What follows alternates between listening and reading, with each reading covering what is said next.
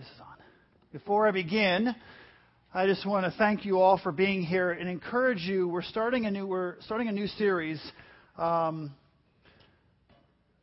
the path to stronger relationships. And I and I know um, maybe you're not regular at Grace Chapel, um, regular tenders, but this would be a great time to start. I mean, sincerely, if you ever struggled with a relationship or you have relationship struggles now or you'd like to learn how to better um, interact with your, your kids or your spouse or the people at work, this is going to be a series that will really change your life. So I want to encourage you to come on back and be a part of that series.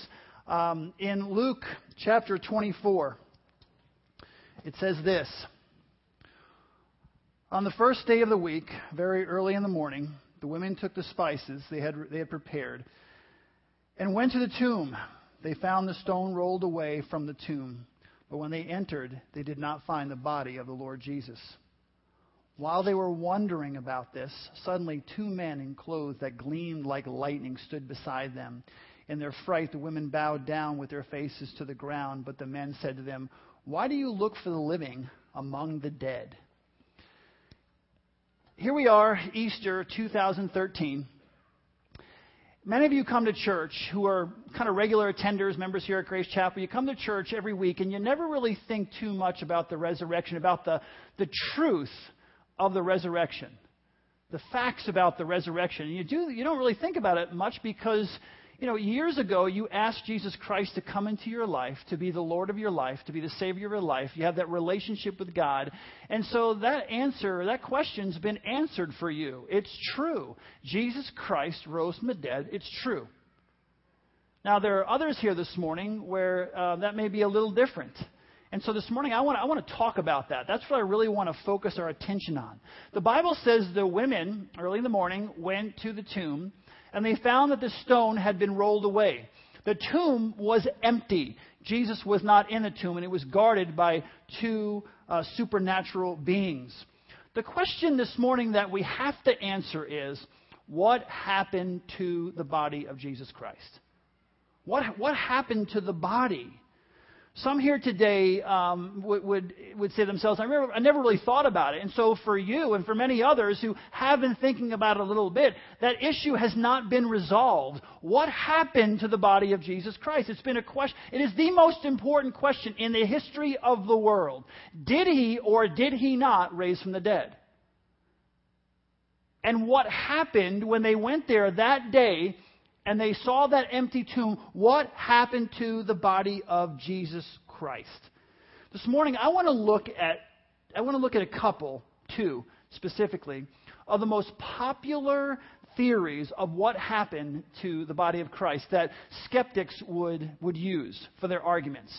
So, the two most popular theories that a skeptic would use to deny the resurrection of Jesus Christ. Now, I know many of you have come here this morning and you're and you're doing the the once or twice a year religious thing, and I'm not that is not a criticism, and I'm not sitting up here with any judgment whatsoever. I'm glad you're here. I'm thrilled that you're here. Thank you so much for taking the time out of your schedule to be a part of this service. And so you, you, you come maybe once or twice a year, do the religious thing, but I want to ask you this morning to rethink the reason that you came. I want you to, I want you to open up your mind and rethink the reason that you're here if if if you're just if you think you just kind of showed up and you're doing your kind of once or twice a year thing, then that's one thing. But I want to I want you to rethink it. I want you to think to yourself that there's a chance that God wanted you here, that God actually brought you here. And if that is true, if God drew you here this morning, if God had in His plan from the beginning of time that you would be here this morning, I don't want to waste your time. I don't want to waste your time. And what I'd like to do is I'd like to lay out the truth of the resurrection. I'd like you to think through, use your mind. I know you maybe came here to relax you're going to sit back and you know you do it. You just kind of maybe do- doze off a little bit. No dozing this morning, okay? I get a half hour of your time. No dozing. Because I want you to think, I want you to think through with me about the resurrection and the truth of the resurrection. Worst case scenario here, I, and my, my goal is that you, once you leave here today, you're going, yes, I believe that Jesus Christ rose from the dead. Okay? I have faith that Jesus rose from the dead. Worst case scenario for me is that you leave here thinking. That you leave here questioning and thinking, oh man, I, I got to study this more. I really need to, I need to really focus on this more because that was kind of compelling. Because here's the deal for me. If Jesus Christ did not raise from the dead, then you can leave here and, and, and, just do, and just continue to live the life that you've been living. I'm not saying it's a horrible, terrible life. I'm just saying you don't have to do any, you don't make any changes in your life whatsoever. If Jesus is not raised from the dead, go just live your life. But if, if, if, if he did raise from the dead, if Jesus is risen, then I want you to rethink your future. I want you to rethink your future. And for me, most people don't um, hold back from following Jesus Christ, from following God because of the evidence. They hold back because in their minds they're thinking, if I believe this is true, how is it going to affect the rest of my life? What am I going to have to do? How is it going to change my life? And I want to I want to ask you to be intellectually honest this morning and not to use emotional arguments in your heart to deny the facts that Jesus Christ has risen from the dead. I want you to use your mind and your heart combined, your heart and mind together. But don't, don't go into this thinking, well, even if he proves the point, I'm still not going to believe because, man, how's that going to change my life? Let God work with you on that. Let, let, don't, don't, don't, make, don't have a foregone conclusion. Just let, let the Holy Spirit work on you and your life as you go forward in your spiritual journey. So, all right, so what are some of the, the strongest arguments that skeptics would use for where the body of, you know, how this all happened, the resurrection or the, the fact that he was, you know, the, the tomb was empty? What, what did skeptics say about this to argue against the resurrection of Jesus Christ? Well, I think the favorite argument is that, um, that Jesus really didn't die. It's called the swoon theory. Jesus really, really didn't die. He merely fainted, and I'm, I'm going to try really hard not to be sarcastic with some of these things. It's hard for me um, with some of these theories. But he, he just, he merely fainted, or he passed out, or maybe, I've heard maybe that they drugged him. So while he was on the cross, they drugged him earlier, so he just, he, he was faking that he was dead, or he looked like he was dead. So let me, let me I'm going to walk through the crucifixion with you, okay? And because you, you have to understand if that's your, if that, you're holding to the fact that Jesus Christ faked death on the cross, and that what they say is he was faking death, and then they took him down, they wrapped him up, they put him in the tomb. He recovered for three days. He went through a recovery process, you know, in that nice, co- cozy tomb. And then three days later, he, he got out, he snuck out somehow, and he rejoined the disciples and he went on with his ministry okay because it was a good recovery time for three days he was in there just recovering from from from the you know the the things that happened to him. Because it was kind of difficult you know i mean let me share how difficult it was for him uh, to go through this. Number one crucifixion okay? Crucifixion is the most painful excruciating form of punishment leading leading leading to death ever conceived of ever contrived by man for man it is the most horrifying, excruciating, painful punishment leading to death, because it always does, that man ever contrived by man for man. If you, tra- if you trace the word excruciation or excruciating, it goes back to the origin. You, and you go back to its origin, you go back to its root, you will find that it is always linked to the act of crucifixion. So you get the word, oh, I'm in excruciating pain. I'm in excruciating pain. You said that before in your life. Maybe you had something wrong with your tooth, or maybe you, you were passing kidney stones, whatever the case may be. You were in excruciating pain. That word comes from the act of crucifixion crucifixion. That's where we get the word. So I want to walk through what Jesus went through. And I want you to keep in your mind now, we're, we're having a, I'm, I'm going to use apologetics. I want to defend the fact that Jesus Christ rose from dead. And I want you to think this through. I want you to think the argument through. So they say that Jesus fainted, or he passed out, or he faked it, or he was drugged, whatever else, but he didn't really die. Okay, so let me walk through crucifixion with you.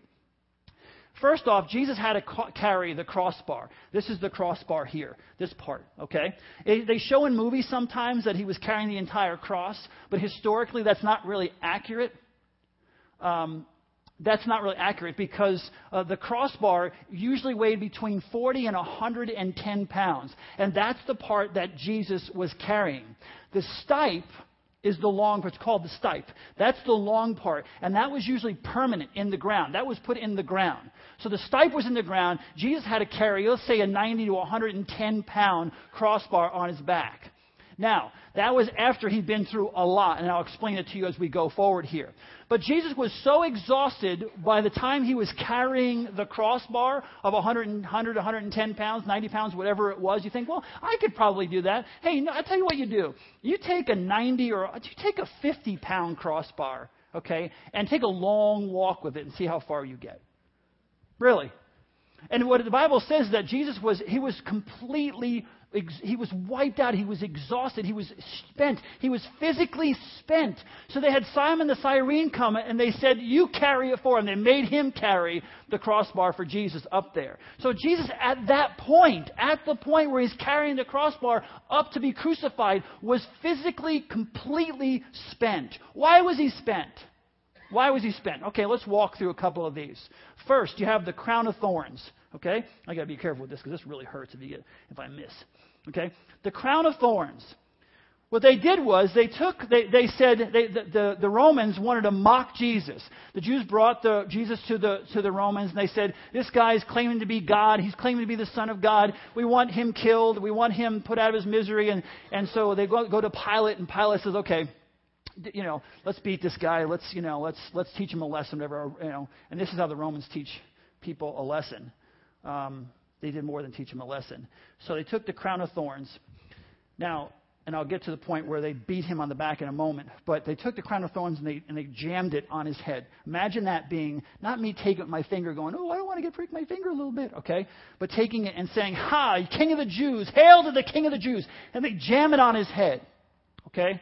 They give him a scepter, and they throw a, a, cloak on his back like he's some kind of king. They're mocking him, they're spitting on him, they're kicking him, they're just humiliating him. They strip him down, okay? So the humiliation. So there he is. Then they take the scepter out of his hand and they take it and they start smacking him on the head. And every blow of that scepter on his head with that crown of thorns is digging those thorns deeper and deeper into his flesh. Anybody here ever had a head injury or seen someone had a head injury? Anyone? Raise your hand. If you've ever seen someone hit their head on the side of a thing when they were playing on the couch or whatever else, does it, does, does it like, do you go, oh, get a band aid?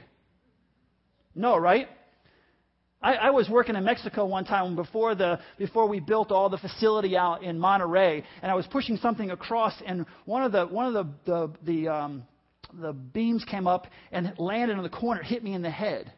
I'm going to tell you something. You get hit in the head with something, you bleed, okay? You take this crown of thorns and jam it on someone's head and take a scepter and start hitting him on the head with it over and over and over again. You can imagine the damage something like that could do to the human body. Someone told me last week that one of those thorns we have around here poked them and they were in the hospital for two days from being poked by one of the thorns the infection, the whole thing that goes on in your, with your body. So they do that. And then picture this now, and I'm going to explain it in a second. But that after whipping him, they throw that cloak on his back. They let it stay there for a while. You ever, you ever put a band-aid or some gauze or something on a, on a, on your, on a wound and then have to pull it off? Okay? Uh, the cloak's on his back. He's bloody. Uh, bloody is not a good description. I'm going to be, and just so you know, I've, I've studied this so much and read doctors' reports of what crucifixion, what it does to the body. I'm not even going to give you all the details because there's younger ones here. I'll, I'll do the best I can to protect little ears for most of it, okay? They take the cloak and they rip it off his body. So you can imagine the, the anger, the, the pain and the suffering. And here's what they did. They, they, they, before they did that, they flogged him. And this isn't like perfect, you know, flagrum. It's called a flagrum. A flagrum. They take this and have these these things that hung down. I put like weights on there, different weights, because what they would have, they'd have two two of the larger metal balls right here on the end. So, and they'd have different shards of material, bone or or metal, and it would hang down all the way through there. And they would take that, and they would come across your back, and those metal those metal balls would hit the back as hard as a kid, and it would it would just it would tenderize, if you will, a person's back and break in, and then those shards would they would they would set it up so when they hit, then they would pull. This wasn't, hey, we didn't like what you did, so we're going to give you some lashes. We're going to take one of those big bullwhips. You ever get hit with a bullwhip or something by accident? Ooh, that stings. It didn't sting. Stinging was the least of his problems. It was a, a weapon used for torture. Okay? It was a, a, weapon used to kill people for the most part. And so the Jews said 40 lashes. By law, they could only hit someone with 40 lashes. So the Jews would go back and say, hit him only 39 times because we don't want to break the law and get in trouble. So no one ever gets hit 40 times. We do it 39 times just to make sure someone didn't miscount 39 lashes. But guess what? Jesus wasn't beaten by the Jews. He was beaten, beaten by the Romans. The Romans had no such laws. They could care less about Jewish law and 40 lashes. They beat him, they beat people until they were nearly dead, nearly dead, or they just died because people couldn't take it. Because this wasn't just lashing. I wish I could get into imagine hit, being hit and pulled and hit and pulled and hit and pulled and hit and pulled. You could see into people. This wasn't ouch. This was ripping people. This wasn't getting lashed. This was getting dismembered. Okay? This is what was happening. So they beat him over and over and over. They flogged him over and over and over. Then, when they get him, they take him, he, he takes the crossbar. Then they, then they take him to crucify him. And they use seven to nine inch spikes to crucify him. Not little nails, spikes, seven to nine inches long, they would use to crucify someone. They were experts. They, and it wasn't like, well, let's just nail them through the. Well, no, they put it in the perfect position to the wrist or hand. And just so you know, people say, it says they nailed them through the hand, but they really nailed them through the wrist, and blah, blah, blah. From, an, from, a, from an anatomy standpoint, then and now, the wrist is a part of the hand, just so you know. Okay, so there's no issue there whether, whether it was through, right through here, which here, okay? So they nail him through the hand, and they put it in a position, and if you study this, you can go back and study it from a, from a medical standpoint. They positioned it perfectly right where the nerves were. So every time you moved, every time the nerves would shoot the pain into your brain, it would be excruciating. Same thing through the feet, one foot over the other, through both feet, in a place where you could feel every bit of it. Not just, ow, that hurts, but every time you try to move, because you're trying to move to breathe. They got you nailed to a cross. Most people, they didn't even nail, they, they, they hung them with ropes. It was they were hung. They weren't nailed. Jesus was nailed. They even argued until the 1960s that Jesus wasn't nailed to the cross. They never found anybody who was nailed to the cross until they did excavation. They found people who were nailed. And they said, oops, wrong again. Jesus was nailed. So he's nailed to the cross by seven to nine inch spikes through his hands, wrists, and his feet. Agony. Ever been playing football, basketball, and, or ever sitting on the couch eating popcorn and get a, and get a muscle cramp? You're like, oh, muscle cramp. Right? Does it hurt? Anybody have that? Muscle cramp. Anybody? Ever? Muscle cramp. Okay? Imagine every muscle in your body cramping at the same time, pretty much. Your body can't take it anymore. So you're sitting on the, you're hanging on the cross. Every time you move to get relief, you're pushing on some part of the body where the nerves are shooting through. So you're in absolute agony. You try to move, you can't do it after a while, and basically your muscles go into spasm, and you're sitting there, and you're one big muscle spasm while the nerves are shooting all throughout your body while you're hanging on a cross, while you're trying to move with a crown of thorns on your head, your back is shredded to pieces and you're rubbing it up against this.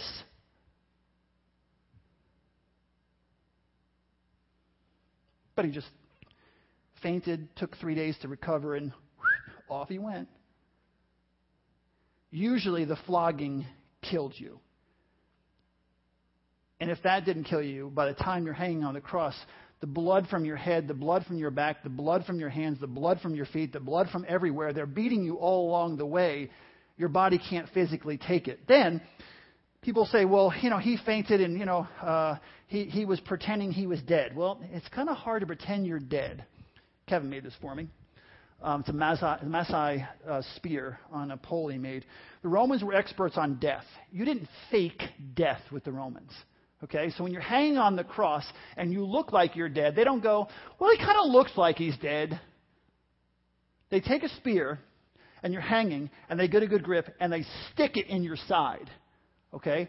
Now, all of this is prophesied in the Old Testament. I am poured out like water. When you're, when you're dead, your blood and your water separate. They poured out, and blood, water came spilling out of his side. So they stuck him in the side with a spear to make sure, absolutely sure, this is irreparable damage. When someone were to take a spear and where they stuck him, that does irreparable damage to you. You don't recover from things like that. So they stuck him with a spear. That would have been enough. The Romans were experts. They would have verified whether he was dead or he was still alive. Not only that, but the Jews then came to Pilate and said, "Hey, listen, we remember he said if he when he if he if he's killed, the, on the third day he's going to raise again. You have to put some guards in front of that tomb. We can't have this guy's body being stolen by his, by his disciples and carried off because we'll have more of a problem then than we do right now. We, he's a liar and you know, he caused so much trouble for us and so we want him dead and we want him to stay dead. So you need to post guards there, or it's going to have an uprising. These people are going to think they're going to come steal his body and then say all these things. And so they, the Pilate said, okay, put some guards there. When Joseph of Arimathea came to get the body of Jesus, Pilate asked the guards, is he dead? Not do you think he's dead? Not, you know, did you slap him around a little bit? Did you, is he dead? Yes, he's dead. Okay, he's dead. Now you can take the body. And they take the body and they bring the body and they put it in the tomb of Joseph of Arimathea. Now, if Jesus was um, if he was if he was if he if he was in the in the tomb and he now they what they do is with the Jews they would wrap you up like a mummy okay? You have burial cloth. And they wrap you up in the burial cloth and then they put about a hundred pounds of spices on the burial cloth because the body would reek okay? So they made sure they put the burial cloth in there pretty quickly. They wrap him up in there in the burial cloth. They put the spices on there. And so Jesus is in the tomb. So the question would be how did Jesus get out of the mummified burial cloth, if you will, that he was wrapped up in. If he was, you know, he was faking, so they wrapped him up, and because that's what they did. And it was that people would watch, and they put him in the tomb, and they would seal it with a stone. So I thought to myself, "Where's Kevin? Kevin, come up here."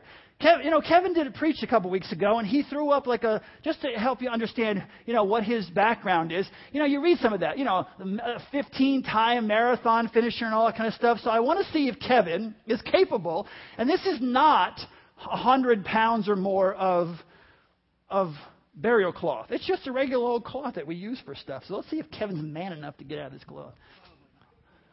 Well, do it. Go this way. Want to roll you the other way. That's okay. Get it right, Kevin. You're not Jesus. You're not perfect. That's all right. Just roll up. Okay, you rolled up there. Now, where's my shroud? Someone stole the shroud. From the first service, they took the shroud. A thousand years now, they go, This is Kevin. This is truly Kevin's shroud. Okay, now Kevin, Kevin has to using all his. Kevin actually was a he was a pastor for the bull for the bull riding and everything, and he got a bull stepping on him, popped his lung and everything. So Kevin's a pretty tough guy. So Kevin, all right, see if you can get out of there. Wait, Kevin, I told I, I didn't tell you something. You have to get out without moving. Because, wait, when Jesus was in the tomb and John and Peter ran to the tomb and the women said, He's not there, they ran in. Peter, I mean, John ran in and it said John believed. And the reason it said John believed is what happened was it was like a cocoon and when, when Jesus' body was no longer there, it just, the weight of the spices just shrunk it down. But it was in perfect position. The shroud was perfectly laying there, the, the, the burial cloth was laying there. So Jesus didn't didn't do the Hulk thing, you know, and just shredded things everywhere. You know what I mean? That's not what happened. He just was there, and then he wasn't there, and he was resurrected. So Kevin is not allowed to move around when he's going to do that. Okay, so my next point. Okay, so what? Oh, sorry, Kevin. Yeah, you can get out now. Give Kevin a big hand for not being able to get out. We actually tried this before. There, there's a, wait, there's a shroud. Here you go. Take this with you as your, you know, it's a memento. Okay, so we did this earlier in both first service and when we tried it early. Kevin couldn't get out, really couldn't get out. We rolled him up a couple of times in a little towel, and he couldn't get out because you're, you're tight in there. So how did Jesus get out of that when they rolled the stone in the way and the Roman guards are guarding it? No one's getting in there unwrapping him. They showed up, and John said, I believe. He believed because it was, it was undisturbed. It just, he was there and then he wasn't there. And he was resurrected. And then here's the other question. If Jesus had just gone through everything I just described, how would he roll an over a, a several ton stone out of the way. He just like got his, I mean, the whole idea that he, that he recovered from what I just described to you after three days. You could take him to the best hospital in the world and he's not going to recover from that. And he recovered in the tomb. Got out of that without moving any of the things.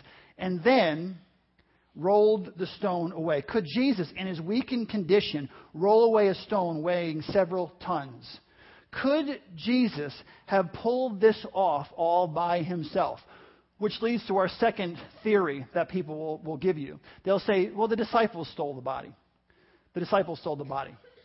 Well, if disciples stole the body, that means the Roman guards would have had to be in on the whole thing because they were there guarding the body. So they would have had to be in on this big hoax. The problem with that theory is if that body's missing, they are dead. You don't go, well, you know, me and John were just sitting there guarding Jesus and he fell asleep, so I fell asleep and he was gone. Sue me. You know what I mean? He's gone, you're dead. Simple as that. No, no arguments here. The Roman soldiers did not do their job. If the body is not there, the Roman soldiers are dead. So what you're saying is that the Roman soldiers had to be in on this. They were willing to risk their own life to be in on this big hoax. On top of all that, all the post resurrection miracles would have to be a pure scam, total fiction concocted by the apostles. And you say, yeah, okay, I believe that. It was concocted. The whole thing was concocted. Well, that makes sense, except that Paul said that 500 people saw him at the same time. 500 people. If Paul was trying to lie about something, he would have said, "Yeah, me and John and a couple others we saw, and you know, blah blah blah, and and uh, take my word for it." Swear in a stack of Bibles, they're not written yet, but a stack of Bibles, and uh, you know, you know, stick a pin in my eye if I ever tell a lie. You know, pants on fire. And that's what you have to tell people. And I would be like, you know, your pants are on fire. You're kidding me. No one rose from the dead. But Paul doesn't say that. He said five hundred people at the same time saw him. And then to make it even worse for him if he's lying, he said, most of whom are still alive, but some have fallen asleep, which means they have died. Which means, if you really look into the text even further, that Paul must have known who these people were. How would he know that they're dead or still alive? He didn't know who they were.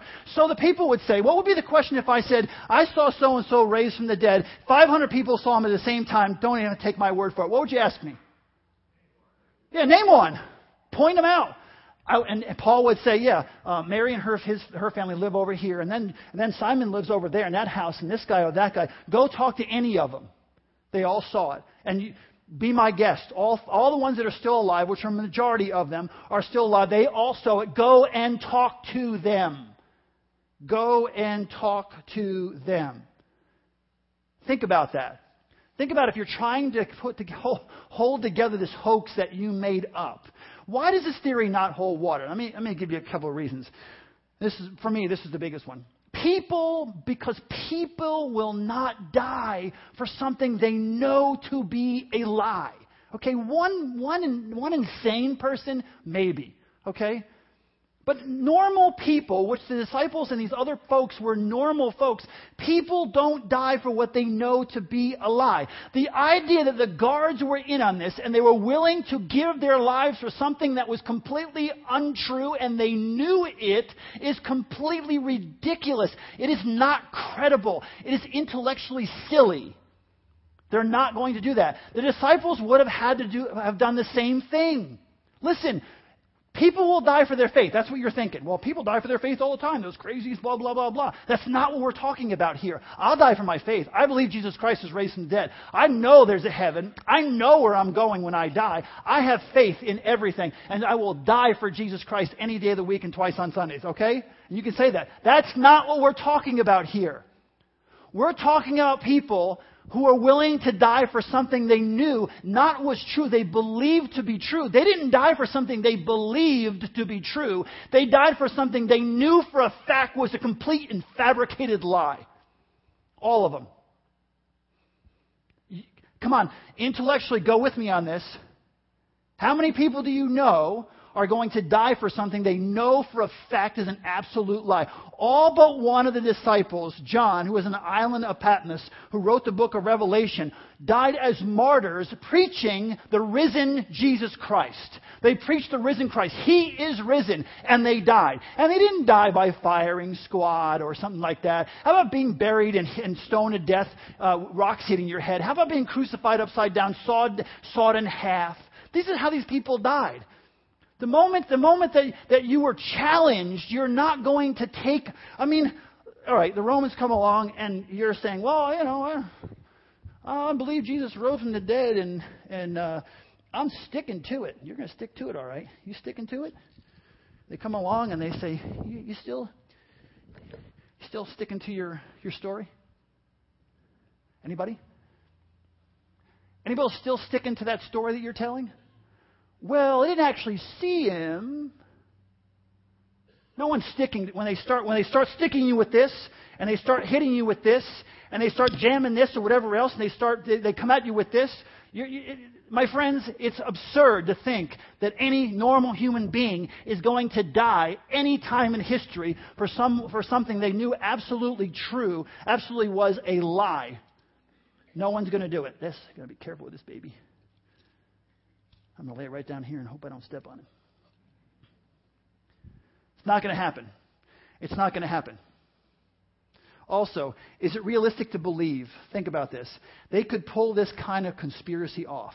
I want you to use the mind that God has given you. Use your logical, rational mind. Now, use your logical and rational mind if they could have pulled off this conspiracy knowing what you know about human nature. My gosh, you can't tell one of your best friends a secret without them telling everyone else. Is it really rational and logical to think that 500 people are going to, are going to tell the same exact story and we're all going to get together, okay, and they're going to hold this hoax together without the secret leaking out that it really didn't happen? Now listen, all of us, you're all, we're all together. I'm going to make something up and you are all going to, I'm going to lie and you're going to swear to it. Okay? I'm going to lie and you're going to swear to it. And now listen up now. Here's the thing. If the Romans come and they want to kill you, just, man, life's short anyway. It doesn't matter. Just die for it. You know what I'm saying? Don't, you know, and it's, and I'm not promising you heaven because Jesus didn't raise from the dead and there is no heaven and you're just going to go whatever, rot in the grave and have worms eat you. So there is no God, there is no heaven. So just, but just die for it anyway. Come on, let's do it together. Hooray! I'll paint my face blue and I'll get on a horse. Come on, charge! It's all fun and games until the sword comes. It's not realistic to, peop- to think that people are going to hold on to a massive hoax and keep a secret. That many people keeping a secret? And that many people willing to die for the secret? Not happening. Let's talk about what's more realistic. What's more realistic is that Jesus is who he said he was and did what he said he was going to do. Now, some people will try to avoid this whole thing by saying this, and this is what you're saying in your head. You know, they're good points. You made some good points there. But I'm not going to, I don't really believe in the resurrection. Because again, I'm going back to the very beginning because it's not about that I made my point. It's about the fact that you had to think through now, if I'm right and you believe it, how is that going to affect your life? What is, how is that going to make a difference in your life going forward? That's your, that's your, that's your bottom line argument. Not truth, convenience. Okay? So what people are going to say is this, listen, I, I'm with you guys with the, you know, with the religious stuff and everything. And Jesus was a really, I believe Jesus was a really good guy. I don't think he rose from dead, but I think he was a really good man. He was a good man. C.S. Lewis said something that destroys that whole line of thinking. Jesus is either a liar, he's a lunatic, or he's Lord. Period. Those are your three options. He's either a liar, a lunatic, or he is who he said he was, the Messiah, Jesus Christ, the Messiah. Okay? If he's a liar, if he's a bull faced liar, my friends, he's not a good man. Everything the man ever said is suspect. Everything he ever did. Who here calls Jim Jones a good man? Jesus knew he wasn't the Messiah. He's a lion. He is lying, and he led all these people to their suffering and misery. That is not a good man. If Jesus is a liar, he's not a good man. If he's a lunatic, he's a lunatic. Because it was Jesus who said to the scribes and the Pharisees, uh, destroy this body, and in three, in, in, the third day, I will rise again. It was Jesus who said to the disciples in Luke chapter 9 and verse 22 and Luke chapter 18 verse 33, he said that when I die, the third day, I will rise again. Jesus is not a liar. Jesus is not a lunatic. Jesus is the Lord. And he fulfilled all, he fulfilled all the Old Testament prophecy, prophecy having to do with the Messiah. Now, I, am going to go through this, but I have to read you something. Because you're sitting here going, well, you know, because some people will go, gosh, uh, no, I love to watch Nostradamus and that, that prophet and everything. He's a, he, that guy didn't know anything, okay? Let me, show, let me read you a, pro, a real prophecy. A real prophecy is real specific, okay? How did, how did Jesus die? He was crucified, right? Where did they stick him? Right, so you got that down, right? So that's where they stuck him. This was written 500 years before crucifixion was even invented and 1,000 years before the birth of Christ. Listen to this, okay? And it's written more than one place in the Bible. Many, my, and I'm just going to read you one portion of this because I don't have time. My, my strength is dried. This is Psalm 22. My strength is dried up like a potsherd, and my tongue sticks to the roof of my mouth. You lay me in the dust of death. Dogs have surrounded me. A band of evil men have encircled me. They have pierced my hands and my feet. I'm sorry, I still get goosebumps from that. Maybe it's just me. 500 years before crucifixion is invented, they're prophesying how the Messiah is going to die. Okay, I can count on my bones. None of his bones are broken. That was a prophecy. People stare and gloat over me. They divide my garments and cast lots for my clothes. What did they do at the very end of Jesus' crucifixion? They cast lots for his clothes. They stripped him down, hung him on a cross, cast lots for his clothes. Listen, let me read you a couple more. Psalm 49:15. Listen to this. This is Old Testament, not new. But God will redeem my life from the grave. He will surely take me to himself. Isaiah 25 and verse 8. He will swallow up death in victory. Turn to the person next to you and say, He is risen. Someone say that, please, okay? Because, come on.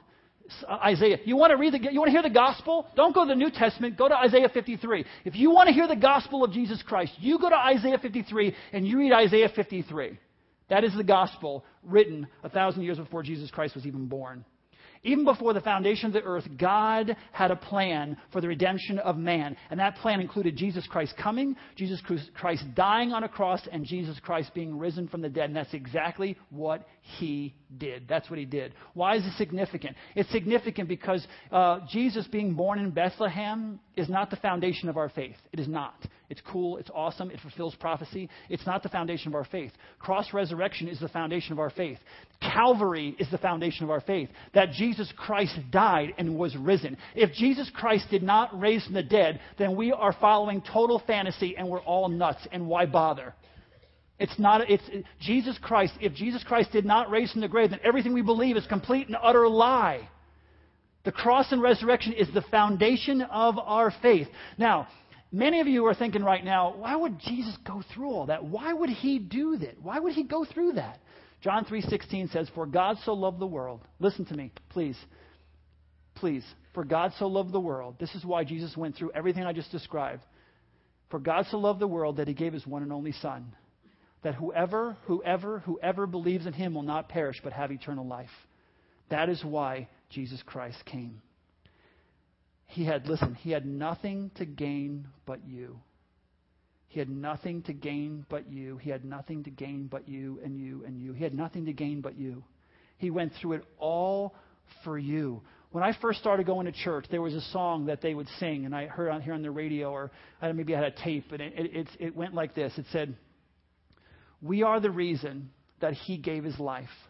We are the reason that he suffered and died. To a world that was lost, he gave all he could give to show us the reason to live. Sin has separated us from God, and Jesus Christ came to connect one hand to God and one hand to you. He bridges that separation. We are sinners, lost in our sin. God didn't like that idea. He sends Jesus on the cross to die. His blood completely covers us and God, Jesus holds one hand up to God and one hand down to you, and he bridges that gap. Romans 10:9 says if you confess with your mouth that Jesus is Lord and you believe in your heart that God raised him from the dead, then you will be saved. It isn't that difficult. Let me tell you something. All you worried about what's going to happen, if you agree with me this morning, don't worry about it. Ask Jesus Christ to come into your life and let God show you the path to spiritual growth. You just allow Him to work in your life. It's not that difficult to let the Holy Spirit start working in your life. Let me say one last thing to you here as we close. I wasn't trying to erase every bit of doubt from your mind and prove beyond any whatever, whatever that I am absolutely. What I was trying to do this morning was get people who are thinkers, which is all of you, not to take some blind leap in the dark, but to take a step of faith. So I ask you, did I present enough evidence this morning, enough truth, because it's true. Whether you agree with it or not, it's true. Did I present enough truth for you this morning to help you take that step of faith? If I did, I want you to bow your heads. Just everyone bow your heads. Everyone bow your heads with me. If you're not sure where you're going to go when you leave this earth, if you're not sure where you're going to go when you leave here this morning, something were to happen to you, if you don't know, but you want to know God, you want to have that relationship with Jesus Christ, you, you know about God, but you don't have that personal relationship with God. That's why Jesus Christ came. This was personal for you. It was personal. And if you'd like to get to know Him, I want you to pray this simple prayer with me. A simple prayer of faith. It's, the prayer is not magic. What you say in your heart is all that matters. I want you to say this prayer with me if you truly believe that Jesus Christ is risen. And this morning, God really talked to your heart. And you want to take that step of faith. You say, Father, you can say it to yourself Father, thank you for sending Jesus Christ into this world because you loved me that much. God, I do confess with my mouth that Jesus is Lord. He's not a liar and he's not a lunatic. He's Lord. I confess with my mouth that Jesus is Lord, and I believe in my heart with all that I have, with all the knowledge I have right now, Lord. I know you can teach me so much more, but with the knowledge I have right now, I believe that in my heart that you raised him from the dead. And Lord, God, I want him to be the Savior, the Lord of my life. I don't, I'm sick and tired of trying to do this on my own. I don't want to do it on my own anymore. I want you to be the Lord of my life. Please, Lord, fill me with your Spirit, the Holy Spirit. God, show me the meaning of this life. Show me my, my life's purpose. I am yours. Use me, Father. In Jesus' precious and holy name, Amen. If you prayed that prayer, here's what I'd like you to do. After the service is all over, people will be milling around. I'd like you to come up, and I just want to help you in your spiritual journey. Okay, no, no pressure. I want to give you, if you prayed that prayer this morning, today is your spiritual birthday. You have two birthdays the day you were born and your spiritual birthday. This is your spiritual birthday. If you prayed that prayer, I have a gift I want to give to you okay, this morning, and I just want to help you in your spiritual journey. Have a wonderful, wonderful day. Happy Easter. God bless you.